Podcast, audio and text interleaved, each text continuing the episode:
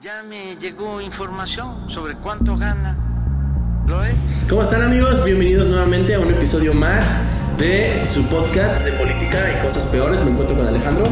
Así es, ¿qué tal? Muy buenas tardes, bienvenidos a todos. Gracias por volvernos a escuchar esta semana en De Política y Cosas Peores. Bienvenidos. Comenzamos.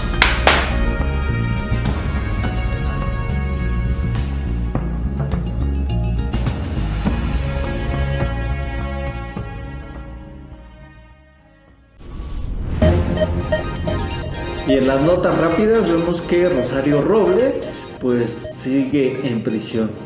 Una de las venganzas del presidente que mantiene y que ha dejado a esta ex eh, secretaria de Desarrollo Humano y Social y de la SEDATU en prisión. La Casa Gris sigue dando de qué hablar. Accionistas de la empresa Baker piden, a través de una carta que publicaron, que se investigue el posible conflicto de intereses entre la empresa, los contratos con Pemex y el hijo del presidente López Obrador. Y en la México Pachuca se cayó una trave que eh, parte de la construcción de las obras de conexión al nuevo aeropuerto, dejando una persona fallecida que trabajaba en la construcción. Esperemos si este no sea una nueva eh, una nueva línea 12 como eh, pasó y se hagan bien las cosas y aunque se espere más pues se hagan se hagan bien las cosas. Algunos trabajadores del gobierno de la Ciudad de México denunciaron en redes sociales el maltrato que sufren algunos menores en albergues de la Ciudad de México. ¿Cuál es la respuesta del gobierno? No hay dinero que alcance. Seguimos con la visita de John Kerry a México. Creo que vino a regañar al presidente y como dicen algunos, pues la reforma eléctrica está muy, muy, muy muerta.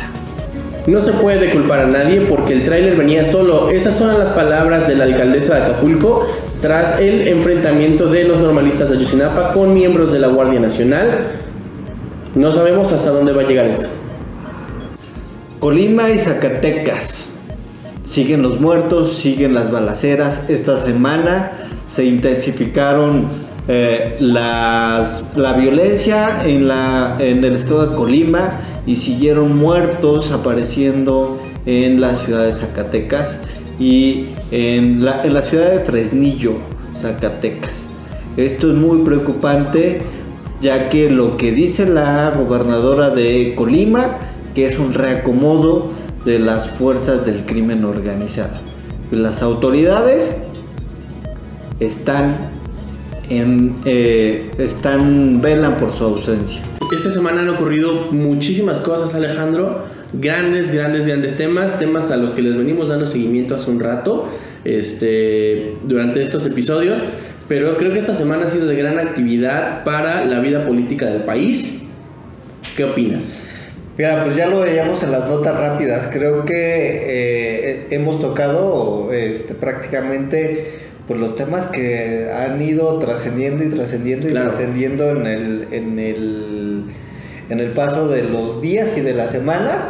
Y uno de esos temas que tocamos hace poco fue el tema de la Casa Gris, de- Claro. del hijo del presidente.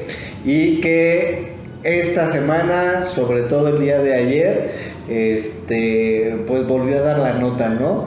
Con una, pues mala, una muy Todos mala días, ¿no? decisión del presidente de poner en jaque o querer poner en jaque al comunicador y al, este, al periodista eh, Carlos Loret de Mola. Claro. Y generó pues una reacción social, sobre todo en redes sociales, pero también ya en, en la mesa del café, en la mesa de la comida o de la cena, generó una reacción Claro. de, de las personas. ¿No, ¿No crees así? No sé si lograste ver, bueno, sí vimos porque estuvimos ahí prácticamente 10 horas que duró el space. Sí.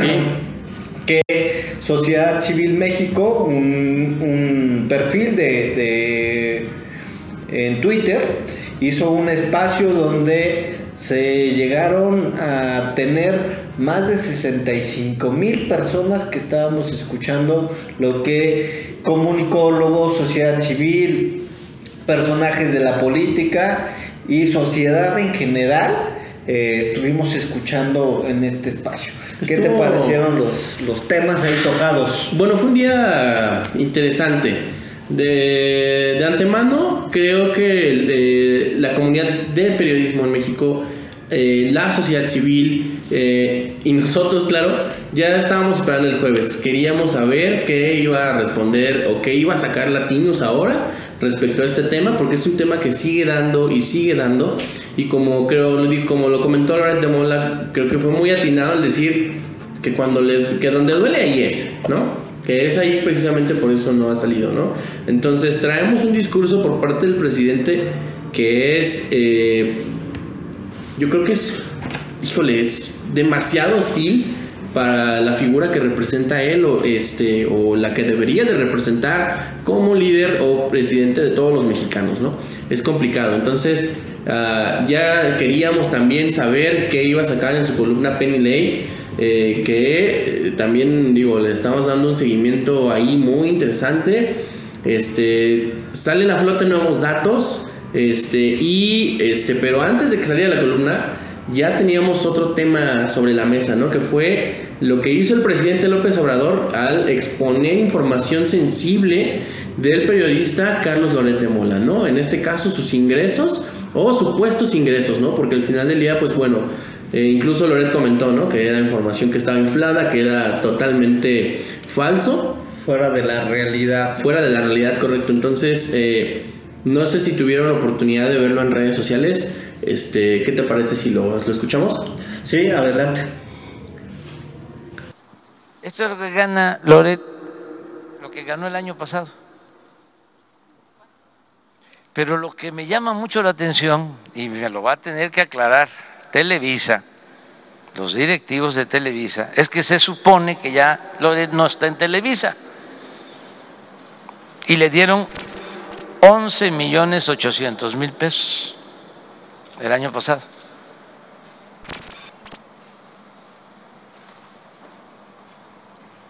Esto es al año.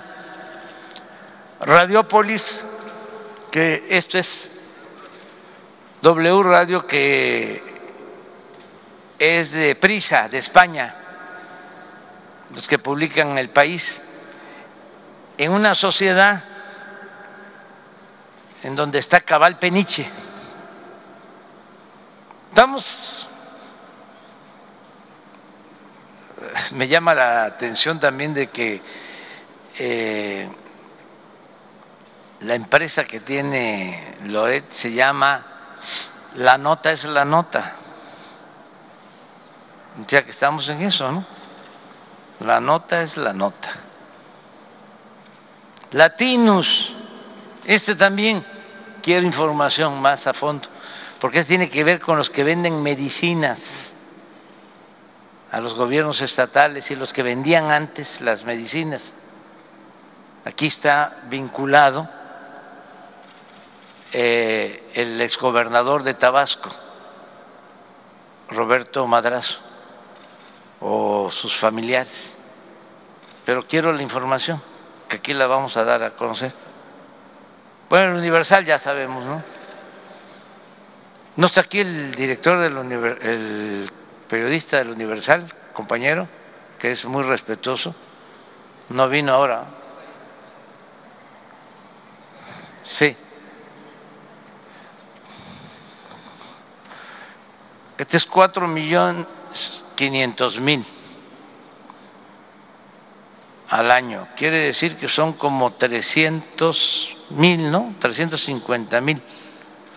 350 mil al mes. A ver, porque esto es un diálogo circular. ¿Tú ganas esto? Porque le voy a decir a, a Juan Francisco que haya más equidad otros, ay, Washington Post, nada más que es muy poquitero. 600 mil al año.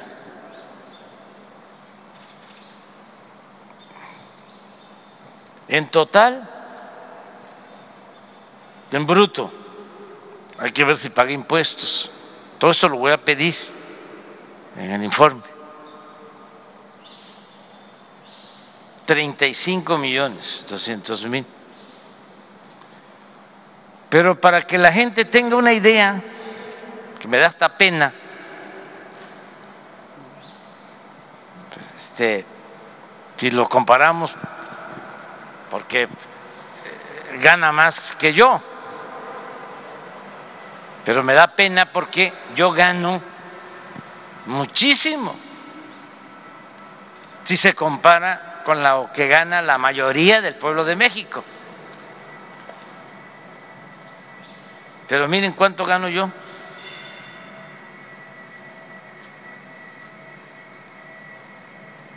Bruto, anual, dos millones, once mil.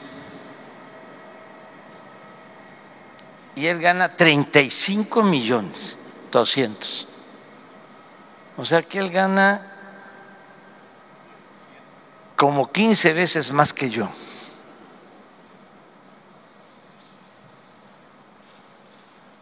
¿Ustedes creen que es porque se trata de un periodista de altos vuelos,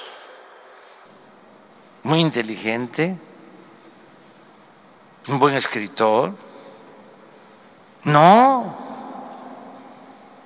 es por golpeador.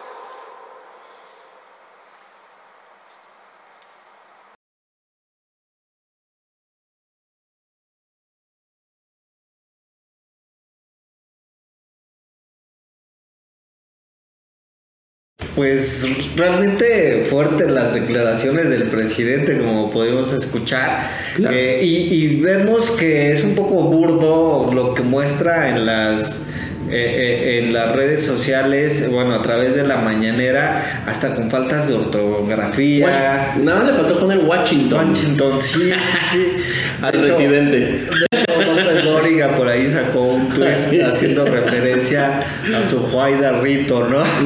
Este, y yo creo que es el mismo nivel de inglés que tienen igual su servidor, pero creo que por ahí va bien, hasta ahí el tema de comunicar sin meterse en mayores Honduras, porque pues, realmente ese documento se lo pudo mandar cualquier otra persona nomás para, para tomarlo y como lo ha hecho otras veces en las mañaneras el presidente, eh, dice que alguna persona se lo hace llegar, ¿no? Ya vimos anteriormente igual para atacando a otros periodistas, buscando esa misma táctica para poder salvarse.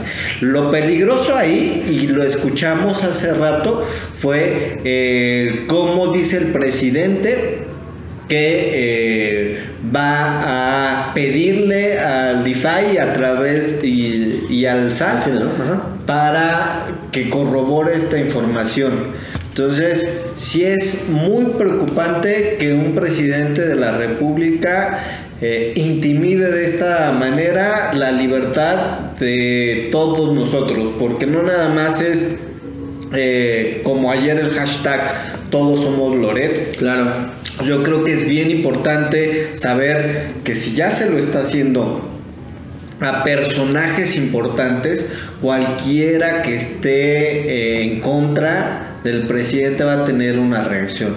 Y lo vimos con Rosario Robles en las, en las notas en las notas rápidas, vimos que Rosario Robles pues prácticamente está siendo eh, eh, ahí en, prisión, perdón, sí. trabé, ahí en prisión, sigue en prisión, pues prácticamente por capricho y por mandato del presidente. Claro. Porque ya vimos que una persona que también está involucrada en el tema de, de este de la estafa, maestra, pues ya salió sin pena ni gloria porque se, estaba enfermo. Claro. Bueno, está en detención domiciliaria, ¿no? Pero. Sí. pero está pasando. Claro. Esta misma semana, este. Un juez eh, ya exoneró a Murillo Karam, también acusado de, de corrupción.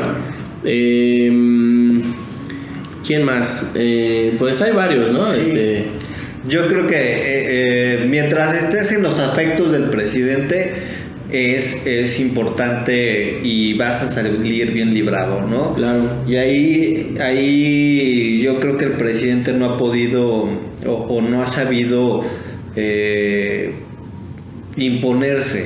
Pero algo importante que nació el día de ayer no, yo creo que sí, sí, sí se quiere imponer, ¿no? Sí, claro, sí, sí, sí, el, el sistema autoritario ahí. Pero fíjate que hay una gran parte de la sociedad que por lo menos ayer despertó.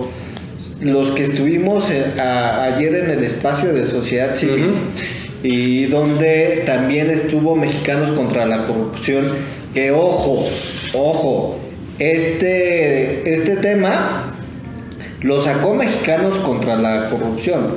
Claro. El tema de la Casa Gris es una investigación de una organización de la sociedad civil que también el presidente pidió a- o dijo que le iba a preguntar al embajador Ken Salazar eh, de dónde de dónde venía o por qué le estaban dando dinero a este a mexicanos contra la corrupción y recordemos que Claro. uno de los primeros eh, actos de gobierno eh, que mostraban o marcaban el autoritarismo fue en contra de las organizaciones de la sociedad civil. Claro, creo que es algo muy importante, como bien comentas.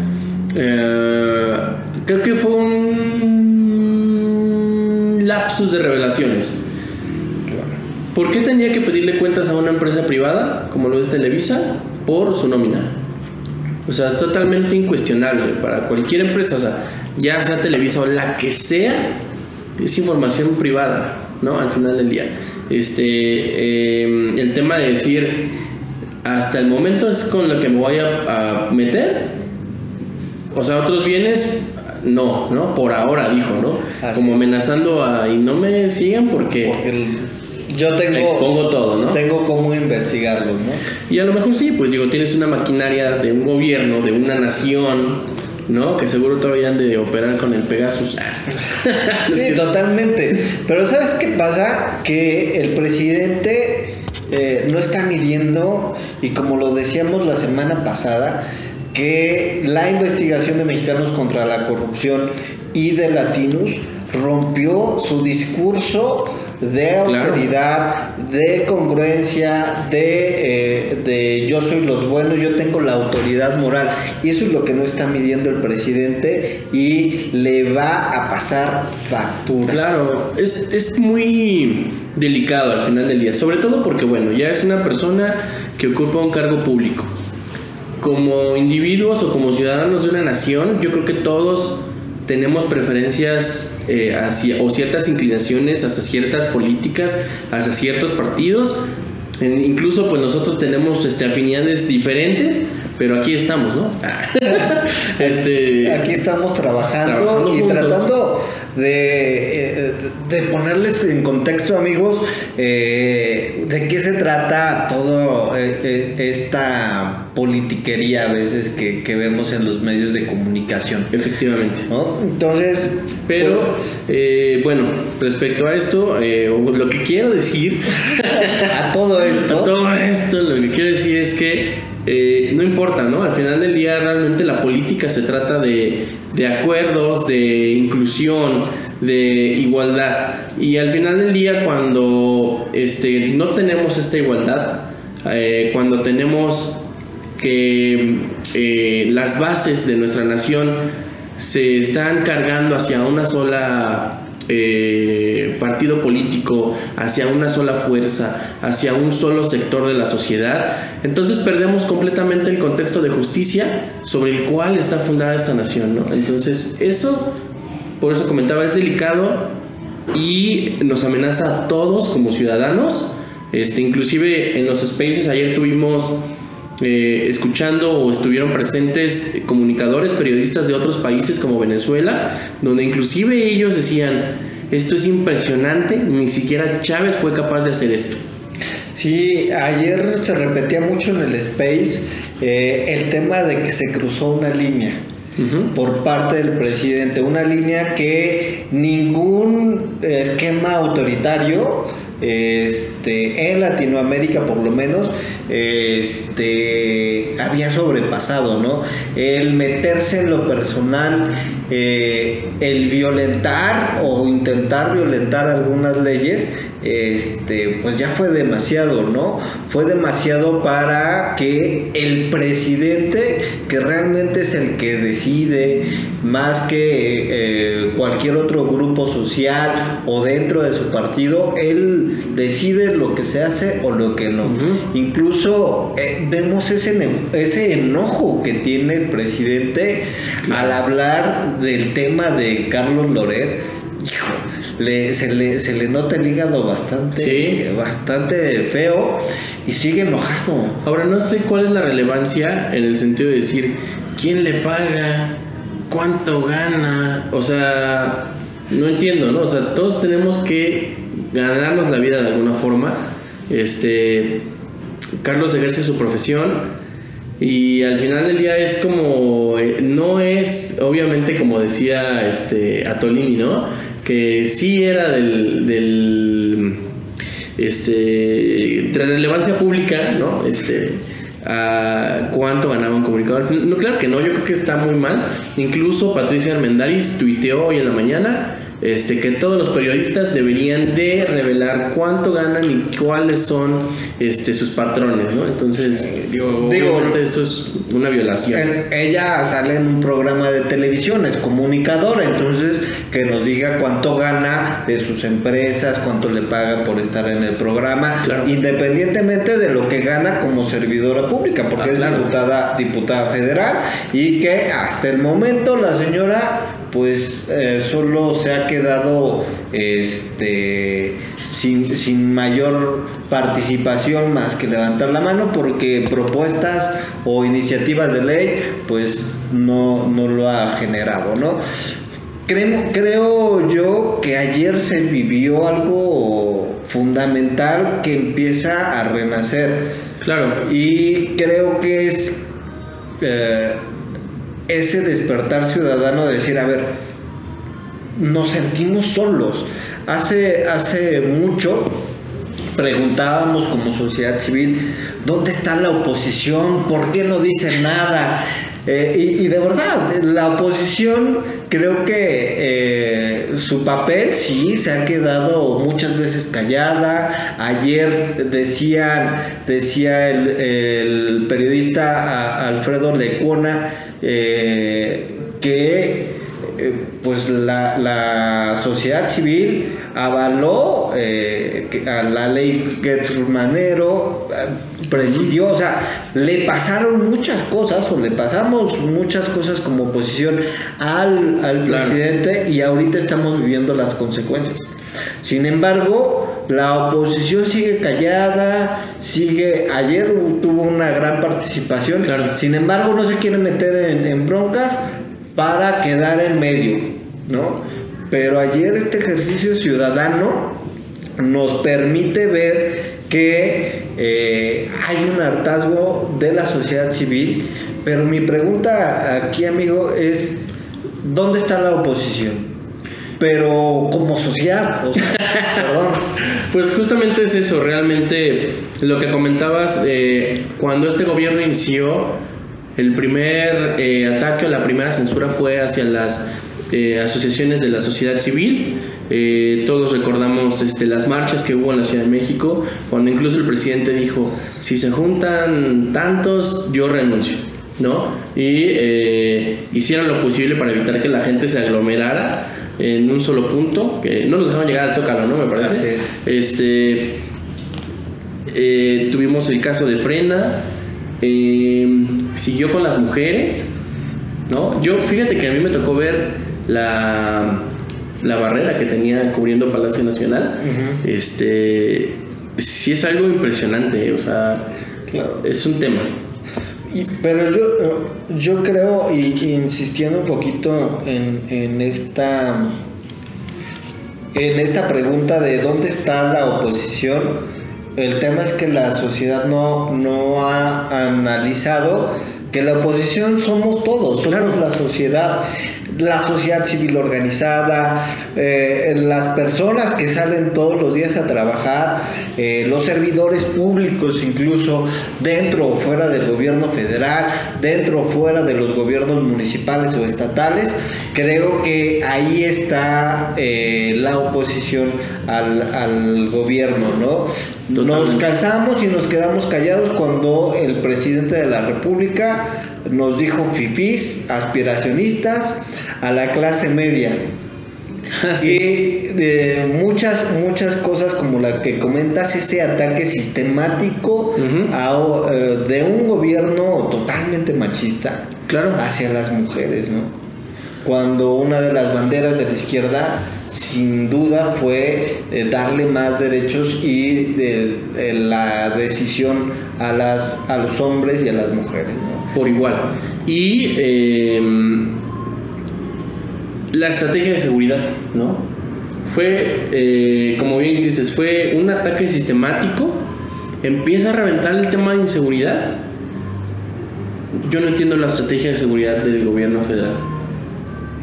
Es que creo yo que no existe, no hay una, ni siquiera regional. Lo vimos en Michoacán, llegó el ejército, eh, entró al municipio de Aguililla, eh, empezó a- algo de movimiento y al día siguiente la reacción del crimen organizado fue balear eh, personas en Tepalcal, Tepalcal, Tepalcatepec. Circunscripción. A todos se nos trae la lengua, incluido al presidente. Tepalcaltepec. Eh, hubo, un- eh, hubo balacera, lo que estaba ocurriendo en Colima. Y fue algo que no solamente, por eso es tan importante el space de ayer, Claro. porque no solamente se tocó el tema de Loret, se, eh, se hizo escuchar la sociedad civil de los problemas que vivimos cotidianamente y que no hemos sabido enfrentar como sociedad junto con el gobierno. Claro. Y además es un tema, hemos sido muy específicos o muy redundantes en el tema de la comunicación. Y creo que está totalmente desatinado el gobierno en ese sentido. Es decir, vienes de una racha donde están asesinando a muchos periodistas en el país, justamente en fechas recientes, y se le lanza al cuello a uno eh, de esta forma tan pública, de esta forma tan humillante, eh, el hecho de, de como dice, este, que, que no le pagan o que no gana el dinero que gana porque no es un buen periodista, porque no es un buen escritor, porque no es inteligente, incluso eso dijo, me parece que no es... em, es- está mal. O sea, esa forma de comunicar, por mucho que sea una este, revancha personal del presidente, está muy mal haber hecho este, este, esta clase de, exposiciones eh, en términos de comunicación. Sí, yo creo que eh, le sigue ganando su hígado y el que se enoja, el que se enoja pierde. Y tan es así el impacto que tuvo eh, estos ataques a un personaje como Carlos Loret de Mola, que 65 mil personas En un momento. el, el space más grande a nivel mundial el día de ayer. Este, estábamos los que entramos temprano al space. Al principio, alrededor de las 6 que yo entré, Ujú. eh, 6 de la tarde, poquito después de las 6 de la tarde, pues apenas éramos mil personas. Yo ya había participado en algún otro space, sobre todo con Nariz Roja, que eh, Sociedad Civil hace eso. Ah, tiene space eh, sobre un tema específico. Me tocó escuchar un space con nariz roja con respecto al, a- al desabasto de medicinas, que también Claro. es un tema que nos preocupa. Este, y y es- estuvo bastante nutrido y buenas participaciones. Y regularmente seguía eventual eh, eh, estos espacios. Y los que estábamos prácticamente a las 6, estábamos los que siempre estábamos eh, en los space. Y de repente alrededor de, de, de cuando, cuando empieza a participar Lorian Jiménez, a hablar de los temas del manejo de la pandemia, que es una persona bastante valiente y se le reconoce ahí, empieza a ir creciendo.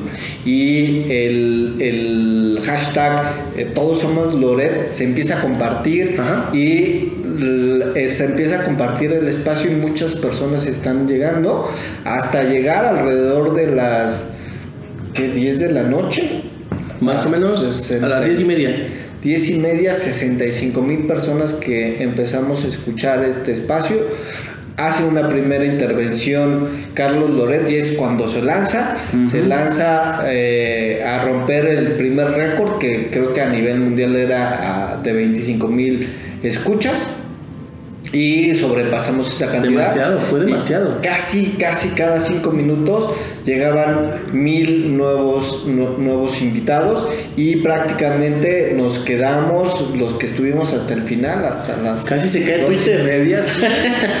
no había otra cosa, ¿eh? No había otra cosa, no había otro tema. Sí, sí, sí, había otro space Ah, el de, No todos somos Loret. El de No, no todos somos Loret. Que también yo me metí un rato y se tocaron temas importantes, pero que ya se estaban tocando o que se habían tocado a lo largo de estas 10 horas de transmisión del Space, ¿no?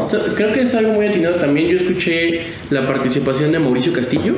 Todos lo recordarán por programas como Otro Rollo este, donde fue muy claro, ¿no? A lo mejor eh, sí es cierto que Loret, pues a mucha gente no le cae bien y no le gusta la información o su forma de ser o su forma de comunicar, pero donde sí estamos todos de acuerdo fue en el mensaje y en las consecuencias a las que nos exponemos todos, ¿no? Nos arriesgamos al, al no levantar la voz, al no definitivamente hacer algo para evitar eh, que siga avanzando eh, ese autoritarismo en el país la polarización, eh, las fake news, no, o sea, hay, muchas cosas. Yo te compartí información esta semana sobre la estafa verde, nadie ha hablado de eso, de todo el tema de Chiapas. Este, habíamos visto también, eh, eh, bueno, es que principalmente fue el tema de la Casa Gris, este, pero hay todavía muchas cosas que no están siendo tan fuertes realmente, pero al final del día digo, este hay todavía mucho más, ¿no? De, de, de, dónde, de dónde cortar el, tema de, la, de los abusos, este, por ejemplo, en, los albergues de la Ciudad de México. Este, hay cosas de las que la gente no está hablando a lo mejor. Em, mm, en general, eh, el hecho de que haya regiones, como lo comentábamos, ¿no? que a veces la gente no se entera de todas las noticias, pues es un tema completamente porque pues a lo mejor esa base o ese las personas que menos se enteran de las cosas pues no están eh, eh, a lo mejor haciendo conciencia no realmente de, lo que está pasando que considero que es tan importante eh, en el país no y creo que es algo que pues tenemos que abatir no tenemos que convertirnos todos en comunicadores en ser divulgadores políticos y este, esto es un mito realmente, ¿no? Cuando llegan las redes sociales a, popularizarse en todas las naciones del mundo, eh, como nos convertimos todos, yo creo que en observadores del ejercicio público, ¿no? Antes, ¿qué pasaba, no? Los políticos, este, digo, es algo que se sabe, no es un secreto, este, pues básicamente se aliaban o compraban este, eh, lo que querían que se dijera en los medios de comunicación, ¿no? Ahora ya no es así, entonces tenemos una... Eh, es más democrática la información o el acceso a la información. Eh, y creo que esto es importante y creo que hoy más que nunca debemos de ser esos observadores y eh, esos difusores. Claro. Mira, yo creo que no había sentido tanta emoción, te lo pongo así, desde hace más de 20 años cuando en un, en un encuentro de jóvenes, en aquel entonces era 1999, 2000 más o menos, cuando se inicia la precampaña de Vicente Fox, había un, un, cierto malestar de la ciudadanía y no sabíamos por dónde. cuando llega Vicente Fox y empieza a, renacer esta figura, que se centra todo en una figura, que hay varios paralelismo, sin embargo, yo veo cosas importantes que aquí no hay una figura. aquí no hay una figura a diferencia de hace más de 20 años, pero esta emoción de, de decir quiero participar, quiero enterarme, quiero defender la democracia, no la vivía desde hace 20 años. Bueno, y, y, tan ese sí, que tú lo acabas de comentar, en ese entonces eran jóvenes, ¿no? Gente que... ¿Cuántos años tenías, amigo? 9, 20 años. Estabas bien chavo, hermano. Este, y el día de ayer tuvimos presencias de, de muchas personas con este pues de diferentes procedencias, ¿no? Hablemos de artistas, este, personajes públicos. Eh, ¿Quién está, amigo, que nos puedas comentar? Estaba Marco Antonio Solís, estuvo escuchando Eugenio Derbez, estuvieron escuchando eh, artistas, estuvieron participando artistas, estuvieron mayor, mayoritariamente era el gremio pero periodístico, sin embargo estuvieron políticos, estuvo Xochil Galvez, estuvo eh, tuiteros como Max Kaiser, personajes que en redes sociales son son fundamentales. Estuvo. Estuvo escuchando a eh, Samuel García. Samuel García estuvo también ahí. Antonio Tolini. Antonio Tolini, que también tiene por ahí su vida en redes sociales y que trató de defender lo indefendible con muy pobres argumentos. Realmente lo que hizo fue decir que el presidente es un mentiroso. Literal, eso fue lo que dijo. Tenía dos opciones, o que el presidente era un un P o un, mentiroso, ¿no? No nos censuran en YouTube. Ah, o que era pendejo o que era un mentiroso, literal. Y escogió la segunda, ¿no? Porque pues creo que eh, el, servilismo que tiene, el servilismo probado del, señor Atolini, este, no le permitía decirle pendejo al señor de Palacio. Pero ayer tuvimos participación importante no solo de organizaciones civiles, de personas que se dedican a la comunicación, de eh, artistas, de escritores, de intelectuales, estaba por allí eh, Enrique Kraus, estaban muchos personajes importantes en la vida pública y en la vida pública en las redes sociales.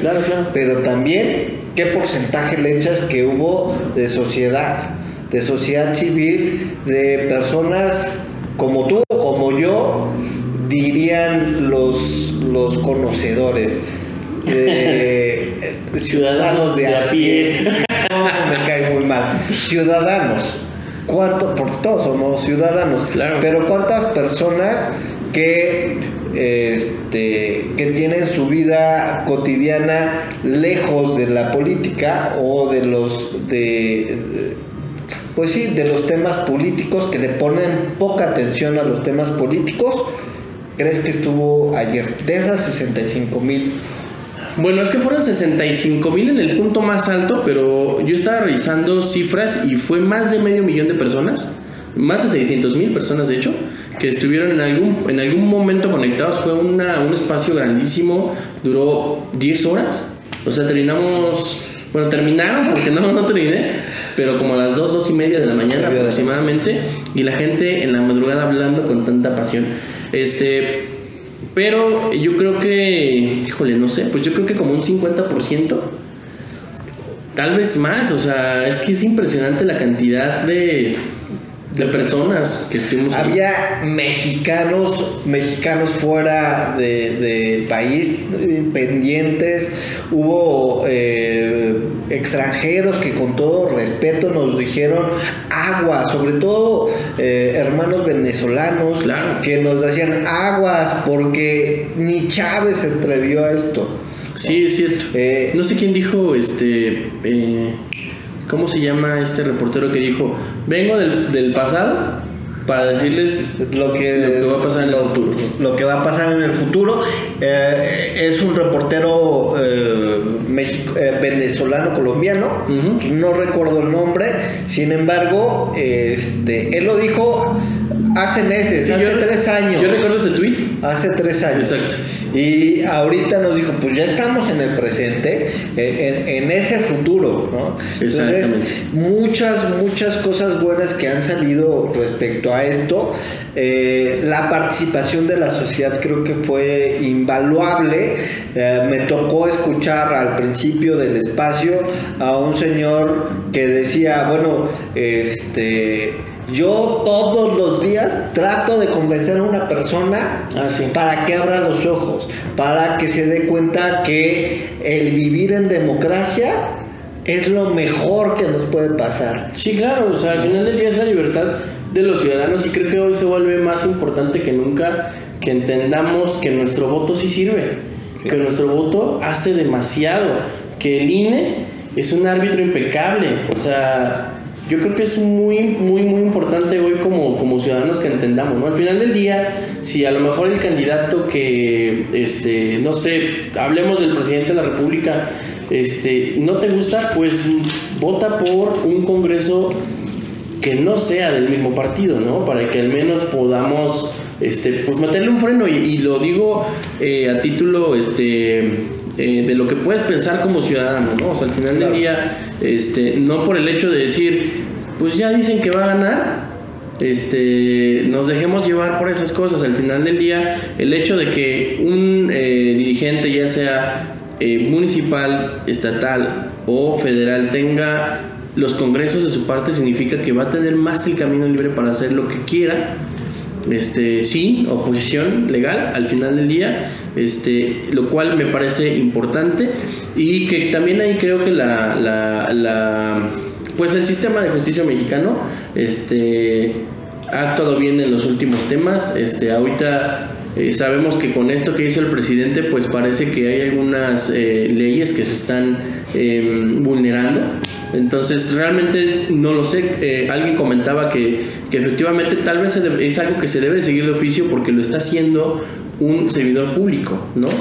No solo un servidor público, el presidente de la República. El número uno. El personaje que tiene más poder eh, eh, eh, en los últimos 30 años, 30, 40 años. Claro. ¿no? Aquí, aquí el, el- el tema, y como bien lo decías, es que debe de haber contrapesos y el principal contrapeso que tiene que haber, ayer lo decía Laura Rojas, eh, una integrante del Partido Acción Nacional, bien decía, bueno, pues los partidos políticos hacen o reaccionan conforme a los movimientos de la sociedad. Y ayer se vio Claro. y exigió no solamente a los- al gobierno, al partido Morena, a los aliados de Morena, también le exigió a los partidos de oposición que levanten la voz, que sean un contrapeso desde el poder, no avalando lo que diga el señor de, de Palacio. Claro. Que ese poder tenga un contrapeso y que se tope con ese contrapeso y exigió esa representación la sociedad a esa a esa a esos partidos políticos Ya veremos sus votos. Así es. Y yo creo que va por ahí. Y eh, yo quisiera también, amigo, a lo mejor para ir eh, redondeando este asunto, que pudiéramos platicar o que tú me digas cuáles son los enemigos que esté que ve el presidente. A lo mejor especulamos un poquito de, de cuáles son los enemigos, pero yo veo signos muy factibles, sobre todo por su manera tan tan puntual y tan tan darle el dedo en la llaga y estar insistiendo en esos puntos durante estos tres años, poco más de tres años que lleva Claro. su gobierno, en esos enemigos. ¿Tú, ¿Tú cuál crees que el presidente se figure que son sus enemigos? Eh, eh, ¿Cómo? ¿A qué personajes? O, o- Enemigos jurados, este, pues yo creo que principalmente eh, ha sido la sociedad civil en el sentido de las universidades, em, las asociaciones civiles como tales, eh, cualquiera que represente eh, una opinión distinta a- o que no avale las decisiones del presidente, pues creo, que es- creo que eso generaliza mucho, este, pero este, considero que en sí, pues la, la, la sociedad civil como tal, este, los informadores, ¿no? los periodistas, Periodistas. ha sido un ataque continuo desde antes de la sección eh, quién es quién en las mentiras, o sea, yo creo que o sea, es un tema y el hecho de presionar este, a las empresas que deciden estar de su lado, este, los empresarios son otro gremio también afectado. Eh, se ha visto una disminución importante en, en- en economía. Eh, personas o mi círculo, este, personas cercanas con las que he platicado, este, creo que es un común denominador del que todos hablan, este, y lo sabemos, ¿no? Ahorita el Banco de México subió nuevamente las tasas de interés, la inflación va a seguir subiendo en los próximos meses, va a estar más complicado, eh, vienen elecciones, eso también lo va a complicar, eso es complicado, este, siempre que hay elecciones la economía se estanca, esa es una realidad. Este, que otros enemigos, pues creo que son los que tengo por ahora en mente, amigo. Obviamente el INE, yo creo que Sí. orga- organismos descentralizados, ciudadanizados como el INE, como el IFAI, como la COFESE, como todos los que buscaban un contrapeso al poder ejecutivo eh, y también coincido en la sociedad civil, en los periodistas, en algunos empresarios, porque otros son, son sus consentidos. eh, Sí. este, y, y pues sí, esto nos lleva a un escenario de ratificación de ayer de ratificación de mandato que cambia un poco la participación de la sociedad. Ayer comentaban, ayer empezaban a comentar justamente esto en la plática pública de las redes sociales, de que, este, y sobre todo en el espacio, de que, ojo, eh, la sociedad civil ya está más vigilante.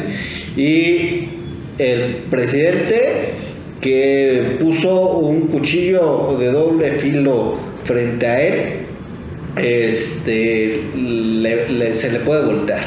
Se le puede voltear la Sí, ratificación. que justamente lo, todo- lo comentamos en el episodio pasado, es un arma de dos filos, ¿no? Claro. O sea, pero mientras él siga vivando eh, El encono. Este, sí, o sea, todo este contexto, pues eh, puede ser muy peligroso para quien lo está proponiendo al final del día, ¿no? Claro. Creo que es, eh, eh, ¿cómo decirlo? Es, eh, como un enroque, ¿no? Sí. O sea, es- hay que tener mucho cuidado realmente. Sí, fíjate que ayer justamente decían algo que, que me hizo reflexionar un poco. El presidente gana cuando eh, o, o- o un poder autoritario, cuando marca la agenda, cuando marca el lenguaje, cuando marca eh, las pautas de decir y hacer y cómo decirlo y cómo hacerlo. Eh, y los medios de comunicación, eh, e incluso la sociedad, hemos repetido 4T, chairos, fifís, Ujú. y eso lo que, han, lo que ha permitido es eh, limitar y ha, ha dejado a la sociedad civil dividida y que nos permite tomar dos bandos, o, o- o estás con uno o estás con otro. Y sin embargo, ayer, eh, el día de ayer, Ma- Max Kaiser, un Ujú. tuitero eh, y, y personaje importante, saca 10 10 compromisos. Ah, sí. 10 compromisos que como ciudadanos nos deberíamos de comprometer y de verdad es que yo lo suscribo. Eh, uno es el Estado de Derecho. El respeto al Estado de Derecho eh, es fundamental para no caer con lo mismo, la rendición de cuentas. Pedirle a las autoridades la rendición de cuentas, sea cual sea Claro. su color, su tamaño o su jerarquía. Un, un paréntesis ahí, eh, ejemplo, ¿no? O sea, vino el director de Pemex a explicar lo que estaba pasando con, con la extensión de los contratos a Baker Hughes.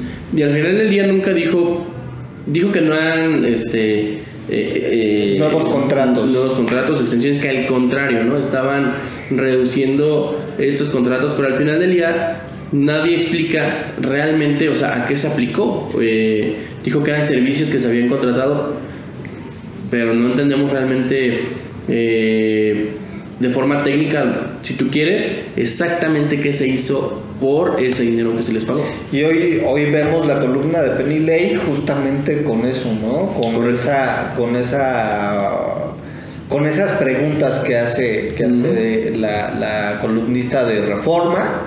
También aquí en el punto 4 dice Max Kaiser la responsabilidad, pues asumir cada uno de nuestra responsabilidad de informarnos, de pedir cuentas, de dar cuentas. Claro. Eh, eh, y otro es la verdad, hablar con la verdad, decir las cosas. También otro paréntesis es que en ese punto, todos los, políticos tienen redes sociales. Claro. Entonces, yo creo que el hecho de votar por, un partido, por un cierto personaje político, este, también nos hace responsables de darle un seguimiento a que realmente esté haciendo lo que se prometió, lo que, lo que se comprometió en campaña a realizar. O sea, el hecho de que lleguen al Congreso y de la nada estén votando otras cosas que no nos representan, o que, o que fuera un discurso diferente en la campaña, como en alguna vez dijo López Obrador, no sé si recuerdas que dijo, bueno, es que en campaña es otra cosa. Sí. Pero al final del día, mm, yo creo que eso es el mejor este, beneficio eh, y la, eso también forma parte de, esa responsabilidad eh, como ciudadanos de darle un seguimiento porque estamos dándole poder a alguien y no estamos revisando que realmente estén haciendo las cosas. Sí, yo creo que, por ejemplo, en, Hidalgo, ahorita que va a haber elecciones, hay que exigirles a los candidatos eh, que nos hablen con la verdad. Que nos hablen de decir, oye, pues sabes que este, va a ser muy difícil las cosas porque voy a ser de oposición, porque eh, no me van a dar dinero o este o sacar de la pobreza Hidalgo es muy complicado que nos hablen con la verdad para ver cómo podemos sumarnos como sociedad y es cómo podemos generar y definir los proyectos porque al final del día eso es elemental para entender realmente dónde estamos Exacto. Y a dónde queremos llegar como ciudadanos. En este caso, pues claro, o sea, como sociedad de alguien se creo que deberíamos de unir voces y criterios, no importa de dónde vengan, eh, para lograr estas metas o fines comunes. Para construir, seguimos siendo el cuarto estado con mayor pobreza, con mayor con menor desarrollo eh, y esto pues ya los hidalguenses no lo podemos permitir, ¿no? Y dentro de eso también la integridad como punto 7. Ser íntegro, ser eh, de una sola pieza si decimos, hacemos y pensamos sobre una misma cosa, ¿no? El combate a la impunidad no es posible dentro del el tema de los periodistas, pero así están todos. Eh, el 90% de los crímenes, de los asesinatos violentos de un periodista el 70, el 90% está impune. No recuerdo quién, quién comentaba algo, eh, es, es muy contrastante, ¿sabes? Porque hay muchas cosas importantes que son impunes, pero el tema de pobreza, de educación, eh, motivan eh, delitos. Claro. ¿No? Entonces, al final del día hay mucha gente que está en prisión, como ayer precisamente alguien lo, lo comentaba, no recuerdo, eh, donde hay mujeres. El sobrino de Gertz Este, donde hay mujeres, donde hay. Eh, hablaron de mujeres, pero quiero generalizarlo. Al final del día hay mujeres y hombres que están purgando condenas por un robo a un oxo, por eh, un robo a X cosa, este, o sea, por delitos que realmente no son tan representativos, ¿sabes? Y que al final del día conviven con eh, personas que han cometido otro tipo de delitos y como en algún momento lo, lo, comentamos en, en, uno de esos episodios, que fue en el primero o en el segundo, donde existen más eh, casos donde la gente que ingresa para rehabilitarse se corrompe. Justamente, y las, esta semana que acaba de pasar, eh, eh, la Suprema Corte hace algo histórico y dice que ninguna persona, sea del delito que sea, no puede permanecer más allá privada de su libertad más de dos años. y tenemos personas que están eh, de todos los estratos sociales eh, que están llevando eh, procesos sin ser culpables, sin que una, una autoridad judicial diga que es culpable de uno u otro delito, este, están en la cárcel más de dos años. Entonces, esto es algo importante que nos va a ayudar a combatir un poco la impunidad. Y por eso, como comentábamos, el tema de los contrapesos, volvemos, sigue siendo importante. Claro que es importante.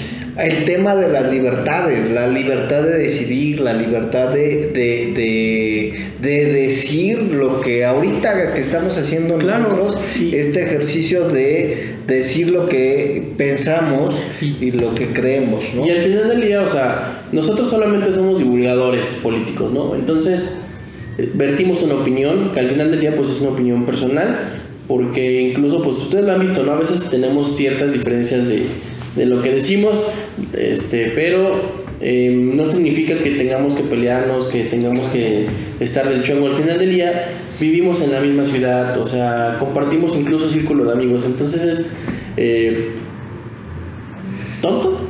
Sí, la verdad es que eh, es justamente los, los, temas políticos se deben de, de platicar con esa madurez, con esa libertad de saber que tanto mis, mis argumentos son valiosos como las personas que está dando, aunque sean contrarios y me van a nutrir mucho. Por eso yo decía, a pesar de, lo desafortunado que fue la participación de Atolini, que se sumara, que, dijera, incluso muchos de los que estábamos en el espacio estuvimos eh, arrobando a Julio Astillero, a Carmen Aristegui, a varias personas que son pues este afines o más afines a las ideas del, del actual gobierno federal y eh, que era importante escucharlas. ¿Sí? saber su opinión y creo que aquí este pues tratamos de hacer eso no creo que ahí mm, Carmen Aristegui está jugando el papel del lobo solitario y no sé si sea lo mejor. Yo sé que a lo mejor eh, históricamente pues ha tenido sus diferencias con Loret, pero creo que en este caso, este, independientemente del gremio de los periodistas como ciudadanos, es importante unirnos. Sin duda. Y yo creo que, eh, mira, Carmen Aristegui, sin duda, yo la sigo pues prácticamente desde que tenía 14 años, cuando estaba con Pedro Ferriz eh, se me hace una mujer brillante, preparada, una comunicóloga extraordinaria, independientemente de, sus tendencias políticas, que siempre las va a tener cualquier comunicador, porque somos personas. Este, siempre se me ha hecho una persona totalmente recta y objetiva a la hora de hablar de cualquier tema noticioso. Y parte de esto es la democracia. Eh, tan, tan es importante, y lo platicábamos la semana pasada, eh, el tema de Carlos Loret, como los ataques que, tuvo el presidente, certeros, directos a la comunicadora, y que este, todos defendimos, ¿eh? propios o extraños.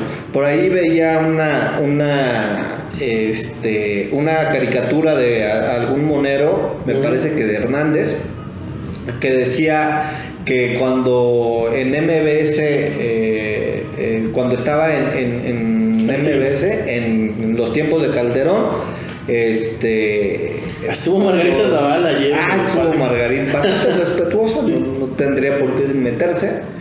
Este en tiempos de Calderón y de Peña Nieto eh, todos estábamos en contra de, de Carmen Aristegui sin embargo por lo menos de lo que a mí me cuenta y de lo que documentamos eh, y de lo que se documentó con respecto a la Casa Blanca, con respecto al tema de la violencia este, en Calderón, eh, pues hubo igual apoyo, ¿eh? Claro. Igual o más.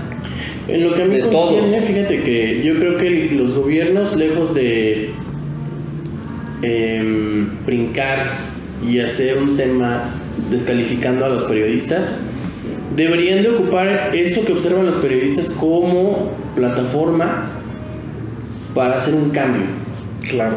Yo creo que siempre este, es mejor em, pedir disculpas, aceptar un error y corregir porque las faltas de carácter en un líder son eh, incuestionables y es justamente donde desconectan y pierden a quienes eh, pues en algún momento les apoyaron. Yo creo que eh, algo fundamental que se platicaba ayer es justamente esto. Esto que tú dices, el que se ataca al mensajero y no se ataca al mensaje, no se le, no se le presta atención al mensaje. Cuando el mensaje es lo importante, claro. Sea corrupción, sea bien, que, se haya hecho bien el trabajo, que se haya hecho mal, mal el trabajo desde el gobierno, no se ataca y no se pone atención al, al mensaje y solamente se ataca al mensajero. Y creo que es importante dentro de la eh, dentro de la democracia o de la construcción de una democracia que ya dejamos de ser incipiente, ahora ya, ya estamos siendo una democracia pues prácticamente fallida, según lo que dice The Economist, eh, pues cuidar esos aspectos, esos aspectos de de estar atentos, perdón, de estar atentos al mensaje más que los mensajes. Claro, de hecho, este, no sé si recuerdas que habló de, de poner pausa con las relaciones con España. Eh, hubo obviamente reacciones por parte del gobierno español, una declaración de su eh, eh, ministro de Asuntos Exteriores y al día siguiente ya, ¿no? Reivindican, no, yo no dije esto, me o sea, casi casi dijo, me están sacando de contexto. Eh, y ayer también pues estaba ahí, ¿no? La, la embajada de España en, este space. Digo, no, no, dijo nada, pero estaban escuchando. Es un hito importante. Habrá que darle un seguimiento para saber qué es lo que... Eh, eh, cuáles son los avances, cuáles son las cosas. Creo que sí es cierto que fue muy bueno el hecho de haber tenido varios servidores públicos como senadores y diputados, pero ya veremos realmente en el ejercicio eh, que no nada más se queden palabras, hay que actuar. Eh, vienen las elecciones y creo que este es un punto eh, que va a ser muy importante para definir el rumbo de este país. O sea, ahora sí creo que es más importante que nunca realmente votar con la razón, con las propuestas, con la documentación con la verdad, este, más allá de solamente eh, elegir votar por, por votar o por, o por seguir una marca. Elemental ahora. Yo creo que la comunicación política de los partidos políticos, sobre todo de todos, ¿eh? de los que están en el gobierno, de los que no, debe de ser justamente directa y de frente a los ciudadanos, diciendo la verdad. Eh, yo espero ver aquí en Hidalgo por lo menos campañas diferentes que eh, generen ese acercamiento y no nada más se vayan a las bases, sino nada más se vayan este, a, mantener un discurso que los haga mantener su mercado. Además considero que esta elección específicamente aquí en Hidalgo no creo que le sea suficiente el voto duro eh, para ningún partido creo que la ciudadanía eh, y las en general este quienes nos, mm, se consideran este de ningún partido político eh, va a ser importante no este voto informado eh, le va a afectar al candidato de Morena seguramente. Seguramente también lo van a aprovechar los candidatos que no son de Morena pero pues nada está dicho amigo. Vamos a ver qué pasa sí, sin duda, este, las elecciones que prácticamente en la última encuesta del financiero, pues hay un empate técnico, eh, no solamente por las preferencias de, votación, yo creo que eh, por el gran este índice que tienen las personas indecisas, ¿no?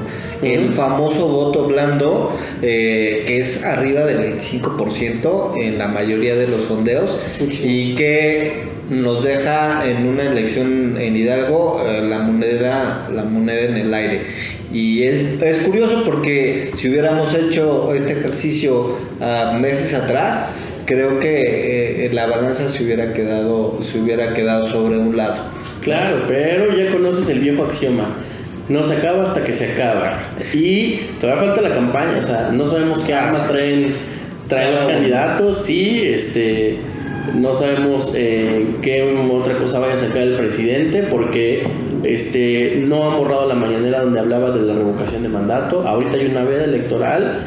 Este, o sea, falta mucho, amigo, todavía. sabemos que bueno, estamos a unos meses realmente, ¿no? Pero es bastante tiempo para que las cosas cambien realmente, ¿no? Pues, amigo, ¿qué más que decir que Ojalá este despertar ciudadano que tuvimos el día de ayer, que eh, después de, un día medio gris, tuvimos una noche eh, pues con mucha luz. Y que eh, la ciudadanía empezó a tomar su lugar como ciudadanía y asumir ese papel como ciudadanos. Les agradecemos mucho a todos los que nos están escuchando en De Política y Cosas Peores o nos estén viendo. Eh, les recordamos nuestra que estamos en Twitter, que estamos en Spotify, estamos en YouTube, Facebook también. En Facebook también. Muchísimas gracias a todos por escucharnos. Este, y los, si no, por ahí anda la grabación del Space. Si tienen 10 horas disponibles, los, invitamos, ¿no?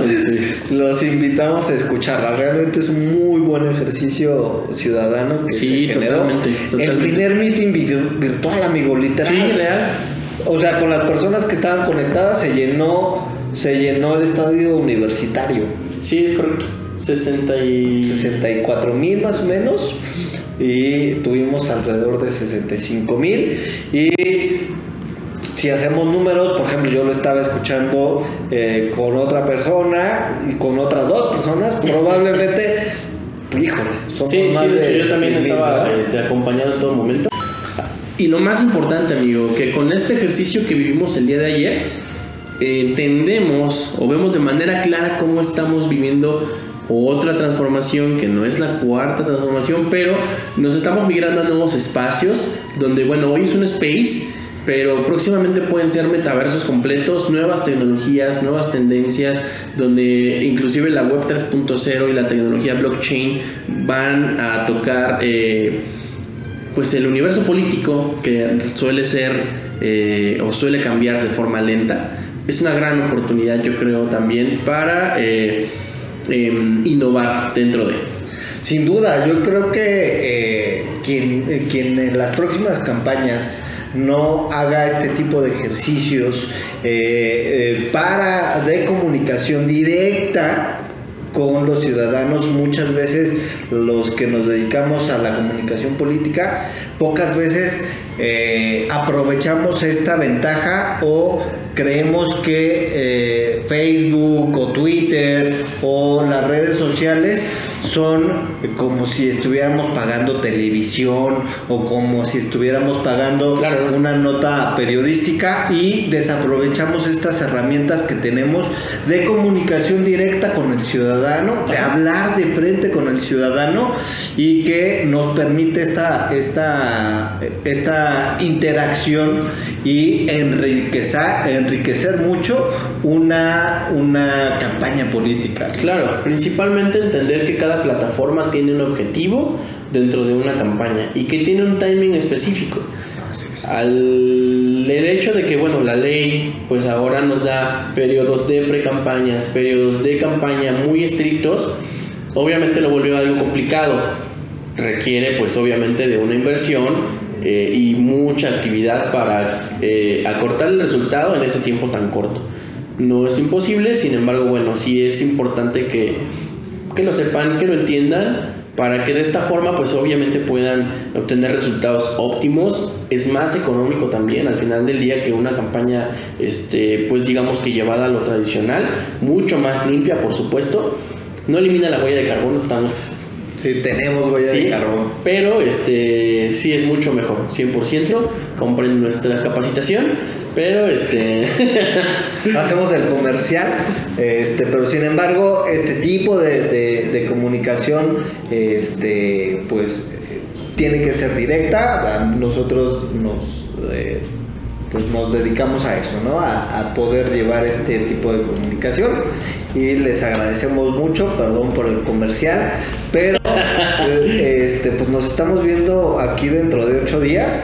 Les agradecemos mucho eh, que nos estén escuchando. Vamos bien, eh, estamos empezando bastante fuertes y creo que vamos a, a poder cumplir cada uno de los objetivos que nos hemos planteado. Correcto. Les agradecemos mucho y esto fue de política y cosas peores. Vámonos. Vámonos.